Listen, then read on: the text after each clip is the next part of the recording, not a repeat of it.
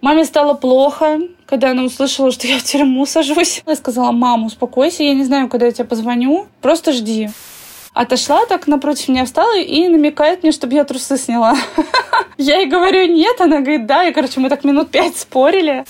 Она потом еще сказала, что у меня красивые волосы. Я думаю, спасибо. Это типа сейчас сгладить впечатление за то, что меня заставили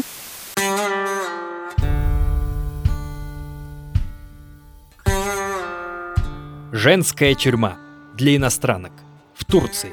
В Турции сейчас много россиян, и кто-то из них через эту тюрьму непременно пройдет. Дослушивайте подкаст до конца, узнаете, что их, а может и вас, ждет.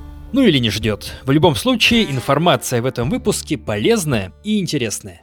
Привет! Меня зовут Миша Ронкайнен, вы слушаете «Тюремный подкаст». Подкаст про жизнь в тюрьмах разных стран мира. Я беседую с теми, кто в них отсидел, а иногда и с теми, кто сидит прямо сейчас. Наша сегодняшняя героиня – очень интересная девушка. И красивая. Некрасивых вряд ли будут упекать в тюрьму по подозрениям в проституции.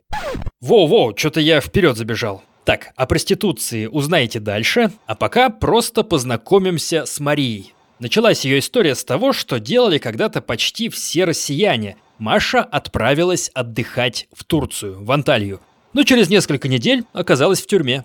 Как? Сама и расскажет. Маша, привет! Привет. Обычно девушки приезжают в Турцию, чтобы отдохнуть на море, позагорать, приехать потом в Россию, всех удивлять своим загаром, но твоя поездка в Турцию оказалась немного необычной. Расскажи, что случилось-то? Как ты оказалась в турецкой тюрьме?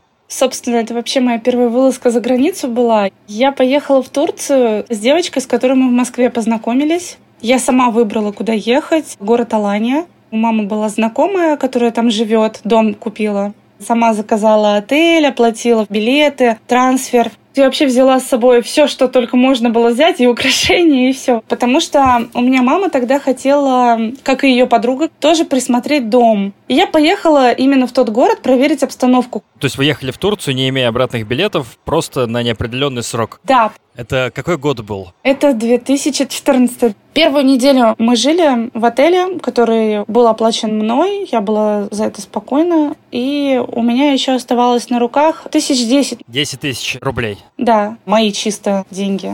Ну, в то время, извини, деньги были тоже другие. Мне бы хватило уехать. Но проблемы начались, когда начали кончаться деньги. Эта девочка не получила свой перевод, а забрала мои пять тысяч. В итоге остались мы без денег. Отель закончился. Естественно, я начала паниковать. А у меня были варианты, где мне можно было подработать. Мне предлагали поваром устроиться при отеле, потому что у меня профессия повар. Я бы устроилась, но она решила, что надо ехать в Стамбул. Сказала, все, мне предложили работу официанткой в клубе или что-то такое.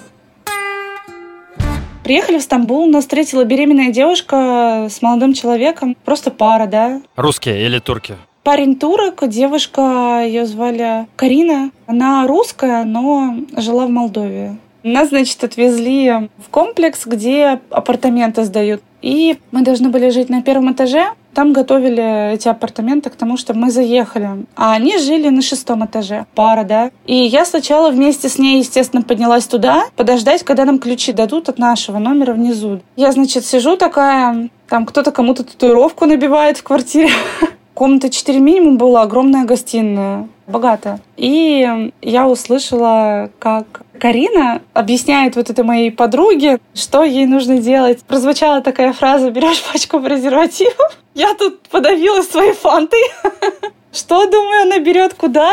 Но меня убила не эта фраза, а когда она ее спросила, у тебя есть опыт, а та сказала, да, тут я вообще провалилась просто сквозь землю. Я думаю, что?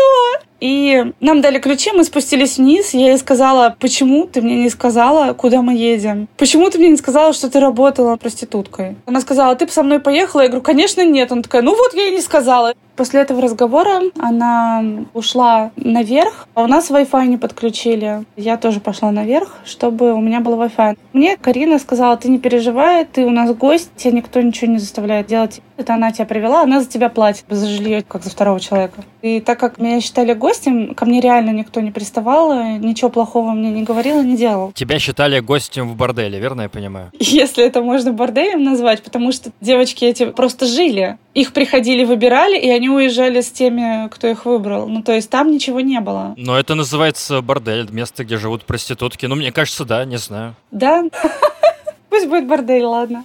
Там всего жило четыре девочки, и я с одной девочкой сидела, разговаривала, потому что она с Казахстаном была, на русском говорила. И тут заходит эта подруга и говорит мне, я покупаю тебе билеты, ты улетаешь в Россию. Я говорю, нет, если мне надо улететь, я улечу обратно в Аланию. А она сказала, я тебя не спрашиваю, что ты хочешь, либо ты улетаешь, либо я тебя отпишу так, что тебе мало не покажется. Я вообще не поняла, с чего она на меня наехала. А раньше она так со мной вообще никогда не разговаривала. И у нее был выезд на ночь, и она уехала их сутенер. Увидел, что я какая-то грустная, спросил, что случилось, ну, через девочку, потому что он на турецком говорит только. Она ему рассказала, что случилось, что там мне угрожала, и он очень сильно разозлился и сказал такие вещи, как мне перевели, что если бы она меня хоть пальцем тронула, ее бы внизу зарезали. Какие благородные сутенеры, ничего себе. Но он реально очень сильно разозлился, он прям встал, и у него лицо было такое злое, когда ему рассказали, что она мне там сказала. И получается, мне сказали, давай останься у нас, ну и я всю ночь сидела с этой девочкой, фильмы на кухне смотрели. Потом в 9 утра я позвонила маминой подруге, сказала, может ли она меня встретить на вокзале, чтобы я вернулась обратно в Аланию на автобусе. Она сказала, да, да, конечно, все, приезжает. У меня было ощущение, что надо спуститься, пойти собрать вещи. Но мне сказали, ты всю ночь не спала, вон, приляжь на диване. Ну и я, короче, думаю, ладно. Я легла в гостиной, и прошло буквально два часа. Меня начали будить, у меня голова кругом, я просто не понимаю, что происходит. Я вижу, что какие-то люди стоят. Но я думала, опять, может, клиенты пришли кого-то выбирать. Мне пофигу, я обуваюсь, хочу уйти вниз. А потом, когда на меня начали кричать, я подняла глаза и увидела автоматы, я поняла, что, кажется, я не уйду никуда. И у них было написано «Полис». Это была облава. Да.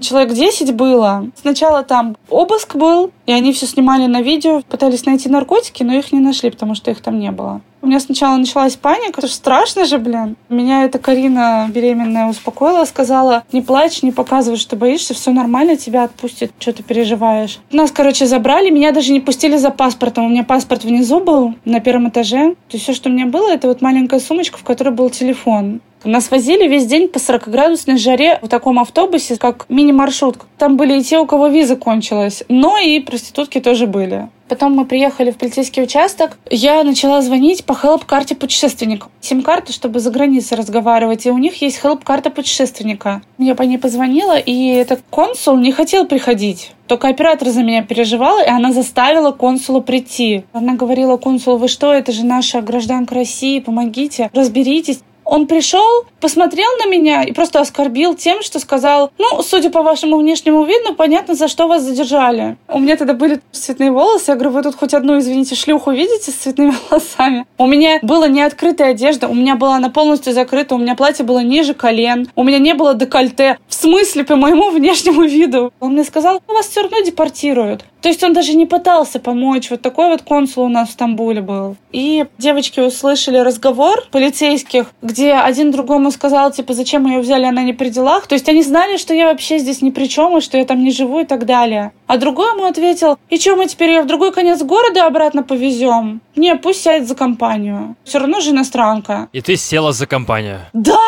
представляете? Когда я подошла и сказала, вы мне не дали паспорт забрать, поедем заберем мой паспорт. Они такие, если такси оплатишь туда-обратно, тогда поедем. Я еще им должна платить за такси. Ну, короче, это такой бред. Они просто не хотели меня вести. Может быть, они не хотели показывать свой косяк, что они меня взяли ни за что. Чтобы никто не узнал, решили меня тоже посадить. И нас же не сразу в тюрьму посадили, а только на третий день.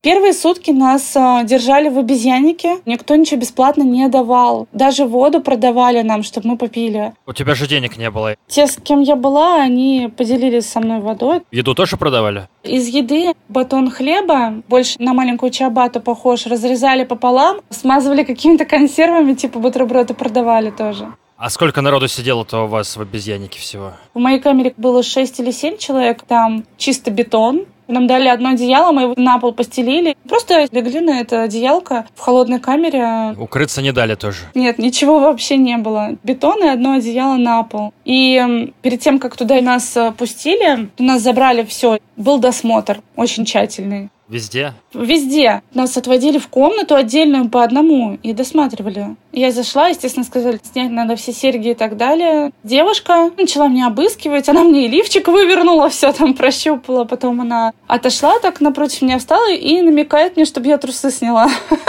Я ей говорю, нет, она говорит, да. И, короче, мы так минут пять спорили. В итоге я с таким стыдом спустила их до колен. Она увидела, что я стесняюсь, что явно у меня ничего нет. Она не стала там досматривать, она просто сказала, окей, типа, все нормально. Я одела их обратно, застегнулась. И она потом еще сказала, что у меня красивые волосы. Я думаю, спасибо. Это типа сейчас сгладит впечатление за то, что меня заставили нижнее белье снять или что? И одна девочка к нам зашла в камеру и сказала, «А вам тоже там смотрели? И над ней начали смеяться, потому что ей прям туда смотрели. Ну, то есть они думали, что она что-то проносит. В прошлом выпуске подкаста, который про тюрьму Франции, бывший зэк рассказывал, как жены на свиданках запрещенку всякую носят там, вплоть до смартфонов и наркотиков. Носят как раз там, где тебя осматривали. Во французских тюрьмах это место называется «потайной карман», так что тебя не просто так обыскивали там. Кстати, это уже для слушателей. Дорогие слушатели, если вы еще не слышали выпуск про тюрьму Франции, то рекомендую его послушать. Получился очень интересным. Хм. Рекомендую слушать свой же подкаст. Мне, знаете, скромности не занимать. Ну, раз уж пошел в разнос, давайте-ка попрошу еще вас и подписаться или оценить тюремный подкаст там, где вы его слушаете. Вот все эти циферки лайков, они очень важны для жизни подкаста. Чем их больше, тем больше хочется работать для вас. Спасибо. Это была первая ночь. На следующий день нас опять возили по этой жаре, нас просто прятали как будто. К вечеру привезли в клинику. Там был трехметровый забор с колючей проволокой сверху. Там нам бирки, во-первых, ходили на руки с номерком и фамилией. И нас заставляли обязательно сходить к гинекологу, обязательно сдать кровь. То есть еще раз заставили трузы снимать? Да. Я сходила к гинекологу, сдала кровь. Слава богу, я здорова была. Спасибо, что бесплатно проверили. Там уже дали еду и сфоткали, что точно дали нам еду. Для отчетика, видимо. Да. Был кусок хлеба, булочка такая маленькая, бобы в томатном соусе, какой-то суп белый, я не знаю, что это, стрёмный. Я почти ничего не ела, только какие-то бобы погрызла и все. Мы, значит, остались там на ночь. Там хотя бы были кровати. Мы поспали. Я думала, что меня отпустят. Я же ни при чем. Но когда я поняла, что меня не отпустят, это было на следующий день, когда уже в тюрьму везли. Мы, значит, приезжаем, нам дают бумажку, в которой написано, если вы сюда попали, вы нарушили одно из этих 12 правил. Если у вас нет денег на адвоката, вы можете взять бесплатного адвоката. Если нужен переводчик, вы можете взять переводчика. Там было на английском экземпляре и на русском. Я подхожу, тыкаю в пункт э, с адвокатом и с переводчиком, а они мне говорят, нет, я говорю, тогда я не буду подписывать. Они такие, а пофиг, мы сами подпишем это так. Бумажка для ознакомления. И тут я начала паниковать. Начала звонить маме. Маме стало плохо, когда она услышала, что я в тюрьму сажусь. Я сказала, мама, успокойся, я не знаю, когда я тебе позвоню, просто жди. Какая реакция у мамы была? Ужасная. И это она еще не знала, видимо, что тебе предъявляют. А как с вами полицейские-то обращались? Когда они пытались заставить первые сутки подписать какие-то документы, и когда отказывались или не хотели отпечатки пальцев сдавать, очень плохо было. Там была одна девочка, она была с Украины. И она говорила, я жду своего адвоката, он едет. А они заставляли ее что-то подписать. Они ее увели в другую комнату, и она просто выбежала, вся в слезах. Они просто насильно скрутили все руки и насильно взяли отпечатки пальцев. На следующий день у нее были большие гематомы на руках, но когда ее отвезли в больницу, ей написали, что нет никаких жалоб. А нам показывают, вы что, офигели? Типа, вот, вы посмотрите на мои руки. Значит, врачи тоже купленные. Они писали, что нет никаких жалоб и нет никаких следов.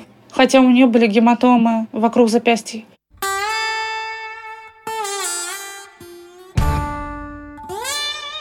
Друзья, переходим к самому интересному – турецкой тюрьме. Но перед этим сделаю небольшое отступление и порекомендую вам подкаст, который слушаю сам. Он называется «Ненастоящий детектив». Ведущий, Руслан, рассказывает о загадочных исчезновениях, о жизни, становлении и преступлениях маньяков, серийных и массовых убийц.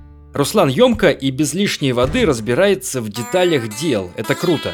Про что вы услышите в его подкастах? Например, про дело об ограблении банка в Пенсильвании, которое больше похоже на лихо закрученный голливудский триллер, чем на правду. Или про дело убийцы детей из Окленда, которое, наверное, никогда уже не будет раскрыто. Такие там завороты сюжета, ух. В общем, слушайте эти и другие истории в подкасте «Ненастоящий детектив». Ссылка в описании.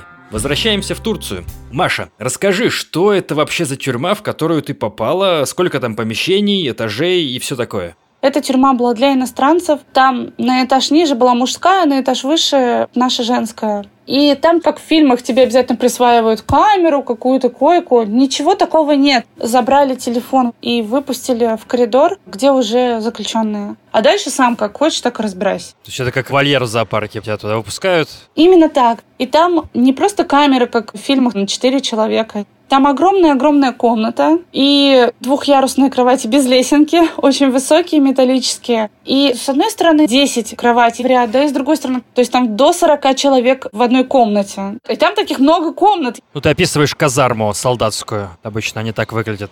И эти кровати стоят подвое, что очень странно, как двухспальные. То есть ты с кем-то лежишь? Да, у меня первое знакомство с этой тюрьмой было не очень приятное. В каждой комнате есть кто-то главный. Староста, старшина. Да. Там главная баба была, я так ее называю, потому что женщина ее сложно назвать. Ее звали Камила. Она меня встретила, сказала, если тебе где остановиться. А там такие правила, что либо тебе главная баба предлагает у себя место в комнате и показывает тебе твою койку, либо, если ты много выебываешься, ты просто в коридоре лежишь. Так, э, очень много афроамериканцев в коридорах лежали, потому что они буйные немножко. Просто на полу валялись на этих одеялах? Да,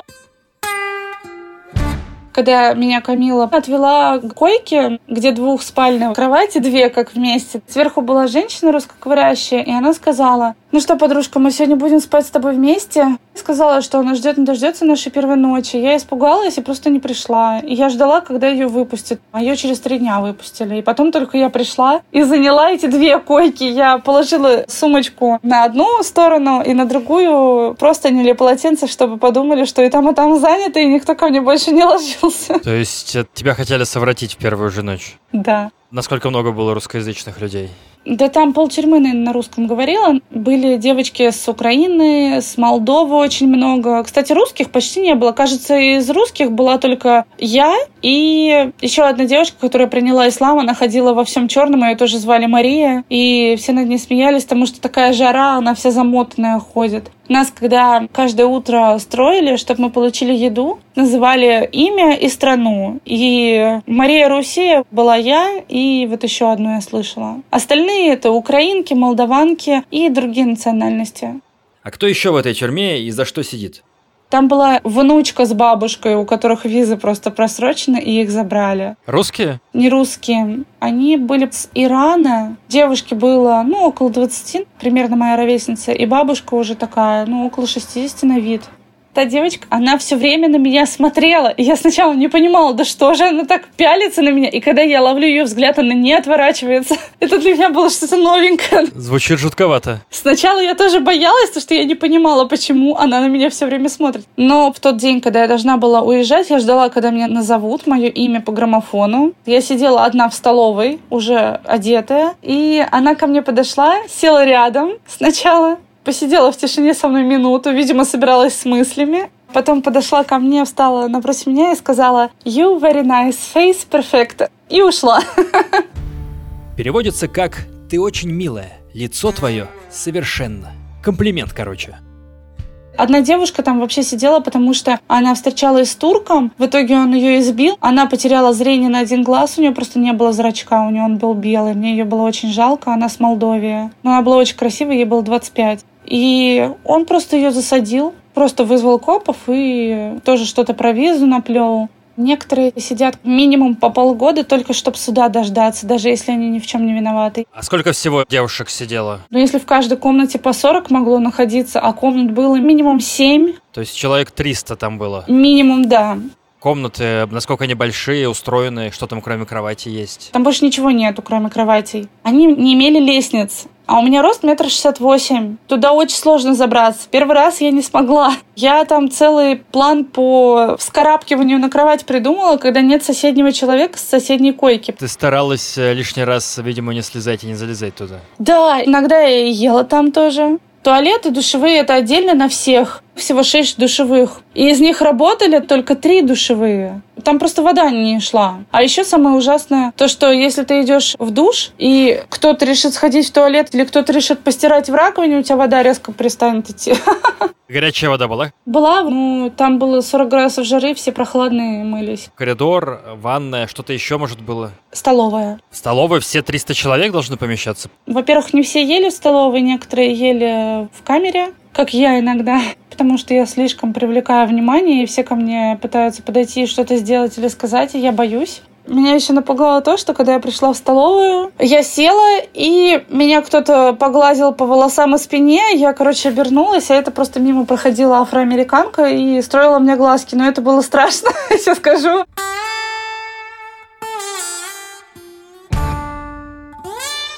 Какие в целом эмоции ты переживала в этой тюрьме? Что ты чувствовала там?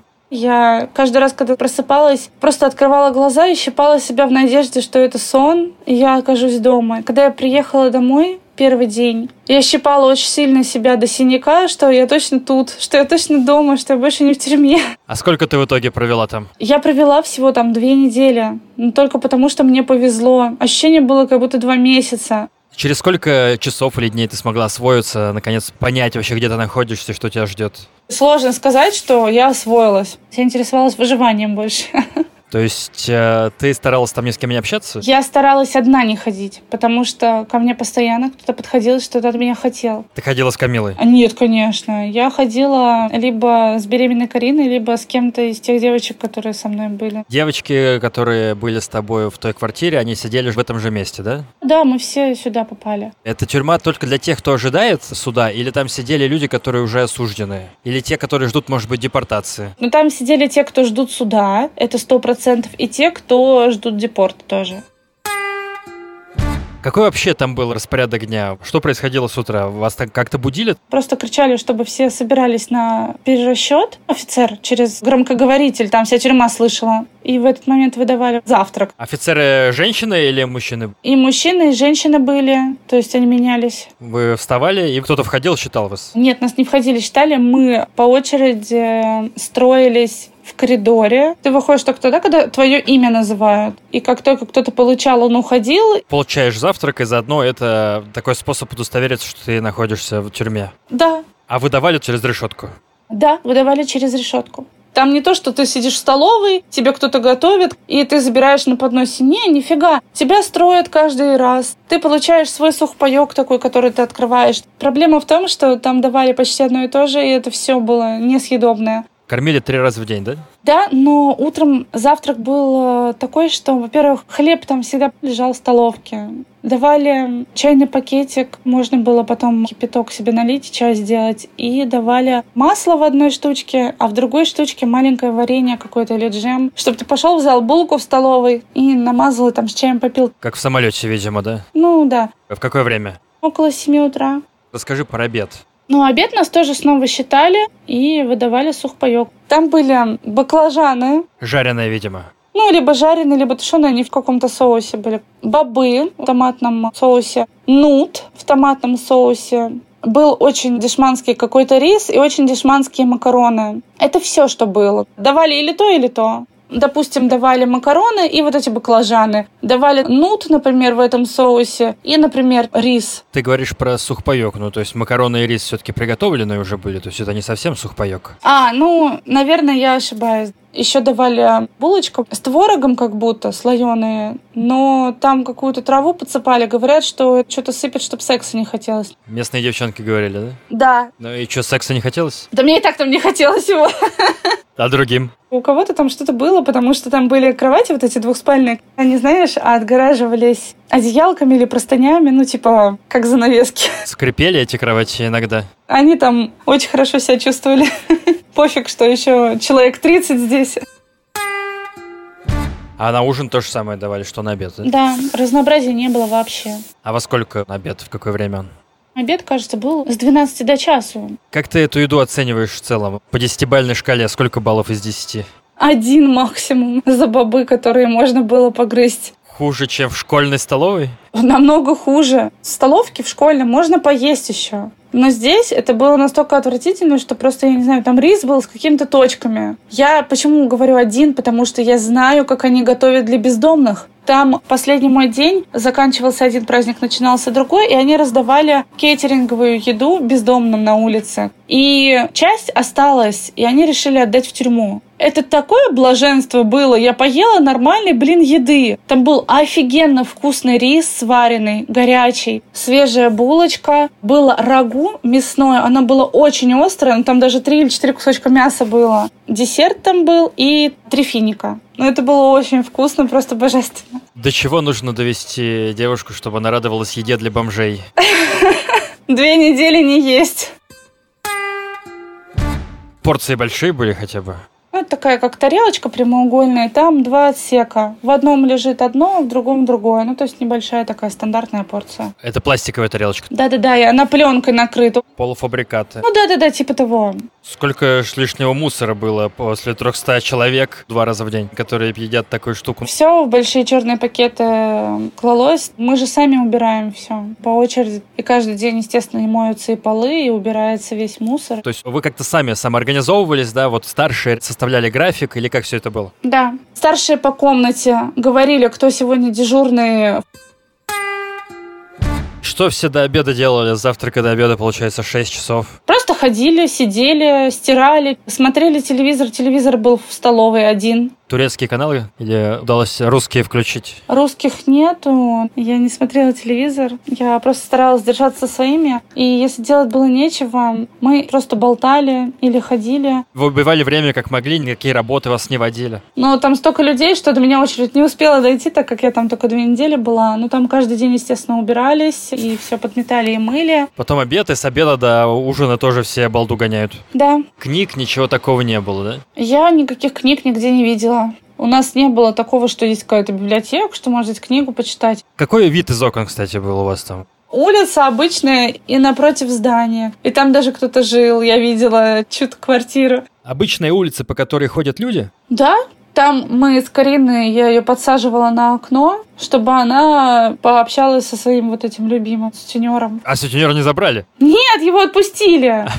Потому что якобы первый раз, мне кажется, он просто заплатил. А девочек забрали всех. И он ее утешал, типа, Карина, ничего, скоро тебя выпустят. Ну да. И выпустили ее? Насколько я видела в интернете, она отправилась обратно в Молдову. А, нормально. То есть он еще решил беременную женщину за государственный счет в Молдову увезти.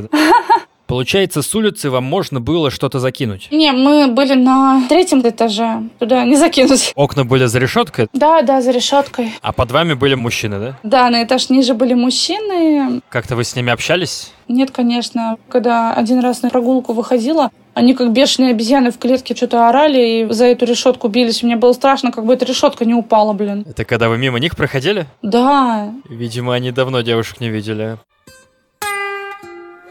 полицейские в тюрьме как обращались с тобой? Да никак, я их и не видела. Они тебе только вот пересчитывают еду, выдают, и все, они тебя не видят. Они там не ходят, никого не проверяют. Тебя просто выпускают, а дальше ты выживаешь сам. Ну, то есть э, со стороны охранников не насилия, никакой реакции особой не было, да? Ну, по крайней мере, в мою сторону. Ну, а вот беременную девушку, ты говоришь, они тоже запустили в этот же ваш э, зверинец. Да, она в моей комнате была тоже. Какой у него живот был? Большой, маленький? Месяц э, шестой или седьмой. И тоже выживай как хочешь, да? Естественно, им по барабану. Так она же с нами тогда и в камере тоже была, в полицейском, э, где у нас была одно одеялко на пол. Им пофиг было, что у нас беременная девушка здесь, и ей нельзя ни в коем случае простужаться и так далее. Есть какая-то валюта в этой тюрьме? Ну вот в российских тюрьмах валюта это часто сигареты. В американских тюрьмах это марки. Кстати, всем рекомендую послушать выпуск из США. А в турецкой тюрьме есть какая-то валюта?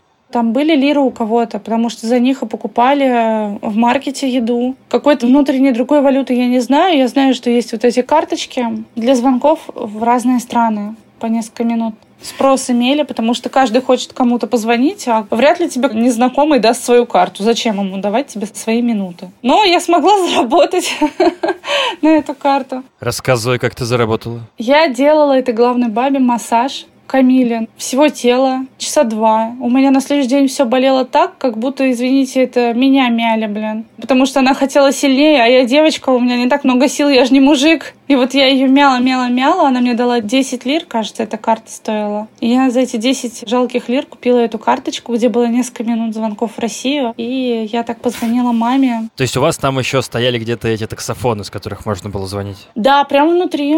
А деньги были не запрещены? Нет. Передачки же дают, и передают деньги, чтобы этими деньгами могли в маркетах что-то покупать. А как все это происходит? Как это выглядит? Магазин какой-то к вам приходит или что это такое? Приходит маркет, приходит два или три раза в день и через решетку передают тебе то, что ты покупаешь. Там даже мороженое было. Я, кстати, ела за день до того, как меня выпустили. Девочка поделилась со мной, мы напополам съели. Там и сигареты, кстати, продавались, и вода разная. То есть к решетке приходит торгаш такой? Приходят и кричат «Маркет, маркет!» Он уже с товарами сразу? Да-да-да, он с товарами. А вообще, что было запрещено в этой тюрьме? Ничего острого, естественно, нельзя, даже пилочки. Естественно, телефон-то тоже нельзя, но все равно у главных женщин есть телефоны. Кнопочные? Да, да. Но я не знаю, как они их принесли туда. Ну, видимо, в потайном кармане. Одно и вообще разрешают iPhone иногда брать, раз я смогла через ее iPhone билет показать.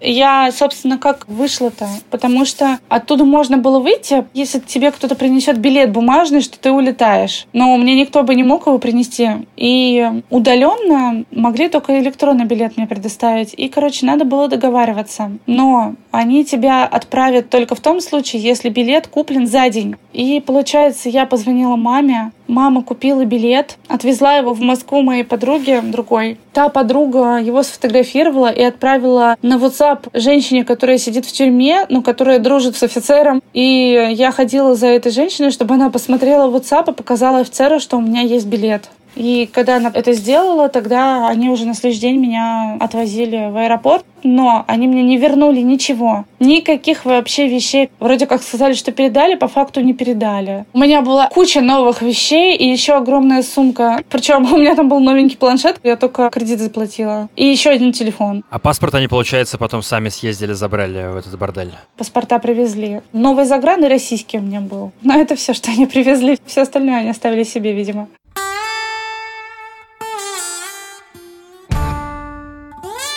Скажи мне, какой вообще диапазон эмоций ты переживала за то время, что сидела в тюрьме? У меня очень много злости было. На кого? На всех. Во-первых, на эту подругу, которая меня привела хер знает куда. Она с тобой в этой же тюрьме сидела, получается, да? Нет, ее вообще не было. Она не вернулась тогда. А, так она от клиента не приехала? Да, она не вернулась, она там у того чела осталась утром.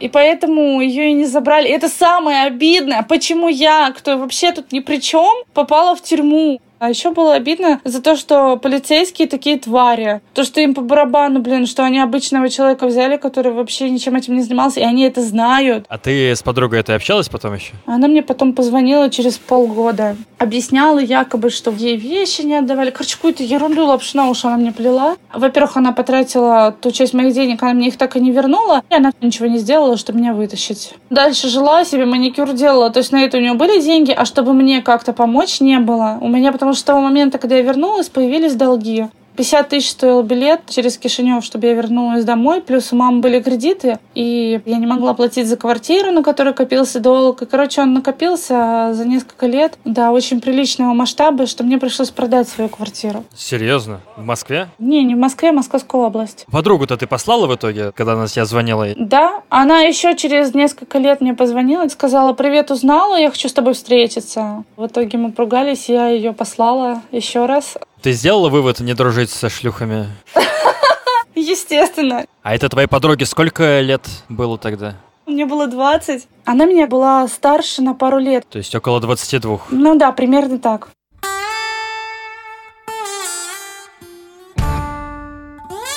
Какие-то именно любовные отношения. Ты предполагала, что у тебя могут возникнуть с кем-то, если бы там осталось друг дольше? Я об этом не думала, если честно. Я просто хотела выйти оттуда. Ну, девушки там сидели привлекательные в том числе? Ну, были парочка. С Молдовии девушка и еще одна с Казахстана или с Узбекистана. Симпатичная тоже была. У тебя не возникало мысли, типа, вот кого бы из них я хотела себе в пару? Ну, я девушке с Молдовии написала стихотворение. не знаю, мне пришло вдохновение. Я ей отдала, сказала, чтобы она прочитала, когда я выйду. а то есть там какой-то флирт был? Да нет, никакого флирта, так просто общались приятно. То есть ты думала только, как бы поскорее отсюда свалить? Да, было очень тяжело морально это все выносить. То есть ты на стадии отрицания была все время, то, что я не хочу, я мне здесь не место, я хочу отсюда уйти. Так так и было. Что я там забыла? Принятие не наступило. Просто за отрицанием обычно принятие идет. Нет, я до самого последнего рассчитывала, что я приеду в Россию, разберусь с ними. Все решают деньги и связи. Если бы они у меня были, я бы всех нашла, кто допустил то, что я из-за них попала туда. И в том числе этого гребаного консула, которому вообще пофигу было. Я бы хотела, чтобы они заплатили. Давай его назовем по имени тогда уж. Да я имя не помню. Если бы я помнила, я бы назвала. 2014 год. Консул, который работал в Стамбуле. Пользуясь случаем, передай ему какое-нибудь сообщение. Скажи, что ты думаешь. Иди ты к черту. Я надеюсь, что он на себе, на своих близких испытает то же, что испытала я, потому что это было ни за что. Вот эти вот э, эмоции, которые испытывала в тюрьме, это самые жесткие эмоции в твоей жизни были или все-таки что-то случалось еще в ней? Одни из самых жестких. Не из-за того, что я в тюрьме была. Я больше всего переживала за маму. Ей тогда стало плохо, когда она это услышала первый раз. И мне очень страшно было не знать, что с ней, все ли нормально. Сколько раз ты с ней созвонилась в итоге за все это время? Три или четыре раза. И как она реагировала каждый раз, когда ты ей звонила? Она паниковала каждый раз. Первый раз я ей сказала, что все нормально, второй раз я ей позвонила, когда нужно было сказать ей, чтобы она отвезла билет моей подруге, чтобы та сфоткала. Мне пришлось на маму накричать в тот момент, потому что у меня было мало времени, а она пыталась что-то мне сказать. Она на панике была, и мне надо было ее как-то успокоить. Я на нее накричала, говорю, мама, успокойся. Я не успею сказать тебе информацию, пока ты тут паникуешь. Я ее понимаю, ей страшно, но пока она паникует в трубку, минуты кончаются, блин, и я начинаю паниковать уже. Я ей сказала, слава богу, успела всю информацию нужную. У меня очень мало было времени, потому что я не была готова снова работать э, за эту карту еще. Еще массаж делать. Да, у меня сил не было. И, кстати, Камила, она как-то мне дала задание. Нас выводили гулять иногда на улицу. Внутренний дворик. Да. Там, естественно, с одной стороны и с другой стороны стоят э, люди с автоматами, все за проволокой. И в этом дворике росли перцы острые. И она мне сказала, чтобы я ей набрала перцев. Я вообще не знала, как это сделать. За нами же следят, как я пойду и нарву, блин. И куда я их засуну? Ну, естественно, я нарвала и засунула в лифчик. Хорошо не досматривали. Потом пришла и вывалила ей все эти перчики. Ты что-то получила за выполнение этого задания? Нет. Просто выполнила и все? Ну да, потому что страшно было отказывать людям, которые тут что-то могут. Я вообще, в принципе, боялась. Кстати говоря, она как-то хотела со мной поболтать, она выясняла, кто я, что я. И она узнала, что я повар. И она мне сказала, вот, давай в следующий раз приезжай, я тебя устрою в ресторан ля-ля-ля. И когда я это рассказала Карине, Карина на меня посмотрела, как на дуру сказала, ты что, вообще ебубо? Это мамочка Камила. Ну, типа, она сутенерша, просто в женском виде, мамочка их называют. Она тебе говорит, хочешь к себе просто забрать. Чего тебе больше всего не хватало в этой тюрячке? Во-первых, я три дня была в одной и той же одежде, пока меня возили туда-сюда. Нас же не сразу в тюрьму посадили. Не было средств гигиены, не хватало очень сильно средств гигиены. И девочки поделились со мной гелем для душа. Это было все, что у меня было. Я просто пошла в душ, помыла голову гелем для душа, помылась гелем для душа и постирала свое платье и белье гелем для душа. То есть все одним гелем для душа, потому что другого ничего не было в тот момент. У меня же даже сменной одежды не было, потому что нам ничего не давали. Вот в чем ты пришел, то и есть у тебя. И я просто одела это мокрое платье на себя и ходила в мокром платье, пока оно не высохнет. Не было постельного белья, ну там кто-то покупает, кому-то передают. Со мной просто поделились э, подушкой и полотенцем, и я им накрывалась, кстати. То есть ты на голом матрасе лежала и накрывалась полотенцем? Матрас был чем-то обернут. Имитация простыни была, но это не простынь. Было холодно? Бывало по вечерам, ночью иногда прохладно, поэтому я полотенцем накрывалась, но в целом нормально было. Единственное то, что не хватало, это вот средств личной личной гигиены мне приходилось просить у девочек, потому что у меня ничего не было. Когда ты смогла наконец выдохнуть то, что все это закончилось, когда сидела в самолете? Нет, выдохнула я именно в машине, когда мы ехали домой с мамой. Я когда ее увидела, это, естественно, слезы, все вот это. Мама, я, говорит, я тебя больше никуда никогда не отпущу. А я ей говорю, мама, ну если я один раз в тюрьму попала, это не значит, что я всегда буду в тюрьму попадать. Она мне привезла бананы в аэропорт, чтобы я фрукты поела, блин. Потому что она знала, что я там плохо питалась. А когда я приехала домой, меня ждала пицца. Хоть и замороженная, но я была так счастлива, пипец. Как-то повлияло в итоге на твою жизнь эта отсидка? Да, к сожалению. Что случилось? Финансовые проблемы. Плюс э, испортились отношения с некоторыми людьми. Просто когда я вернулась, мама сказала, поехали на дачу, чтобы мне было спокойнее, побудь со мной хотя бы пару недель. Я поехала с ней, естественно, на дачу. Ее соседка решила, что она имеет право прийти и что-то мне высказывать. Якобы, какая я плохая, поехала проституцией заниматься и не подумала о маме. То есть в вашем дачном поселке пошли слухи, что ты отсидела за проституцию в Турции? Да. В России-то какие-то последствия были, что ты отсидел в турецкой тюрьме? Ну, там, со стороны нашей полиции или еще кого? Никто даже не знает, что я сидела в тюрьме. Меня же не депортировали, оказывается. Они меня просто напугали. Довезли до аэропорта, посадили на этот самолет, и все. Но по факту ни в паспорте, нигде отметки нету про депорт. Я просто, знаешь, как на курорт слетала, в море поплавала, потом в тюрьме посидела и вернулась.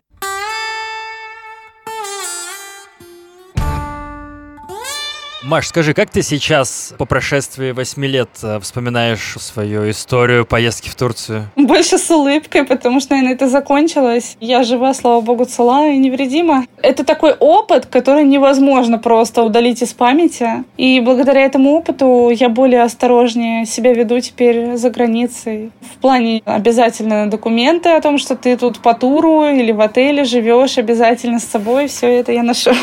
Это единственное, чем можно предотвратить задержание по непонятным ситуациям где-то на улице или еще что-то. Расскажи, как на тебя, на бывшую зайчку посмотреть на стримерских серверах, где ты транслируешь? Я стримлю на Твиче, стримлю игры. Ссылку я оставлю под этим подкастом. Или в моем телеграм-канале она будет. Миша, нижнее подчеркивание, едет. Друзья, уже после записи этого подкаста выяснилось, что Telegram по какой-то причине выкинул мой канал из поиска, поэтому если будете ручками вбивать «Миша, нижнее подчеркивание едет», то не найдете вообще ничего. Поэтому, пока я разбираюсь, надо делать так. Либо перейти по ссылке в описании, там будет ссылка на мой телеграм-канал, либо в любом браузере вбить ручками в адресной строке t.me slash Миша едет. То есть как сайт вбиваете, получается сайт, t.me и дальше слэш Миша нижнее подчеркивание едет. И тоже перекинет на мой телеграм-канал. Ну, вот пока только так можно. На самом деле даже немного жаль, что ты не стримишь на OnlyFans. У меня все говорят про OnlyFans, боже. Ну, так может поразвести? Нет, ну OnlyFans там уже обнаженка. Я не такая. Ну, ты сидела, блин, за проституцию. Неважно, было это или нет. Так здрасте, я же не была проституткой. Обнаженку я не продаю, стримлю в одежде. Стримы, поясню на всякий случай, вдруг кто-то не знает, это когда люди что-то делают онлайн в интернете на специальных сервисах типа Ютуба в реальном времени. Я знаю, что ты книгу готовишь. Да, у меня есть три главы, и я остановилась э, в определенный промежуток времени, потому что у меня были проблемы финансового характера, и мне было не до книги. Но сейчас к ней возвращаюсь и решила ее продолжить. Я так понимаю, это книга про твою историю турецкую. Да. И когда будет ее релиз, я обязательно расскажу тоже в своем телеграм-канале. Маш, спасибо тебе за этот рассказ. Я рад, что ты вернулась живая, невредимая, очень красивая. Напоминаю все ссылки, все материалы, все фотографии в моем телеграм-канале. Спасибо, что слушали. Приходите ко мне в комментарии в телегу, пишите, как вам подкаст, смотрите стримы Маши. Увидимся с вами в следующем выпуске. Маша, до свидания. Давай, пока Спасибо большое.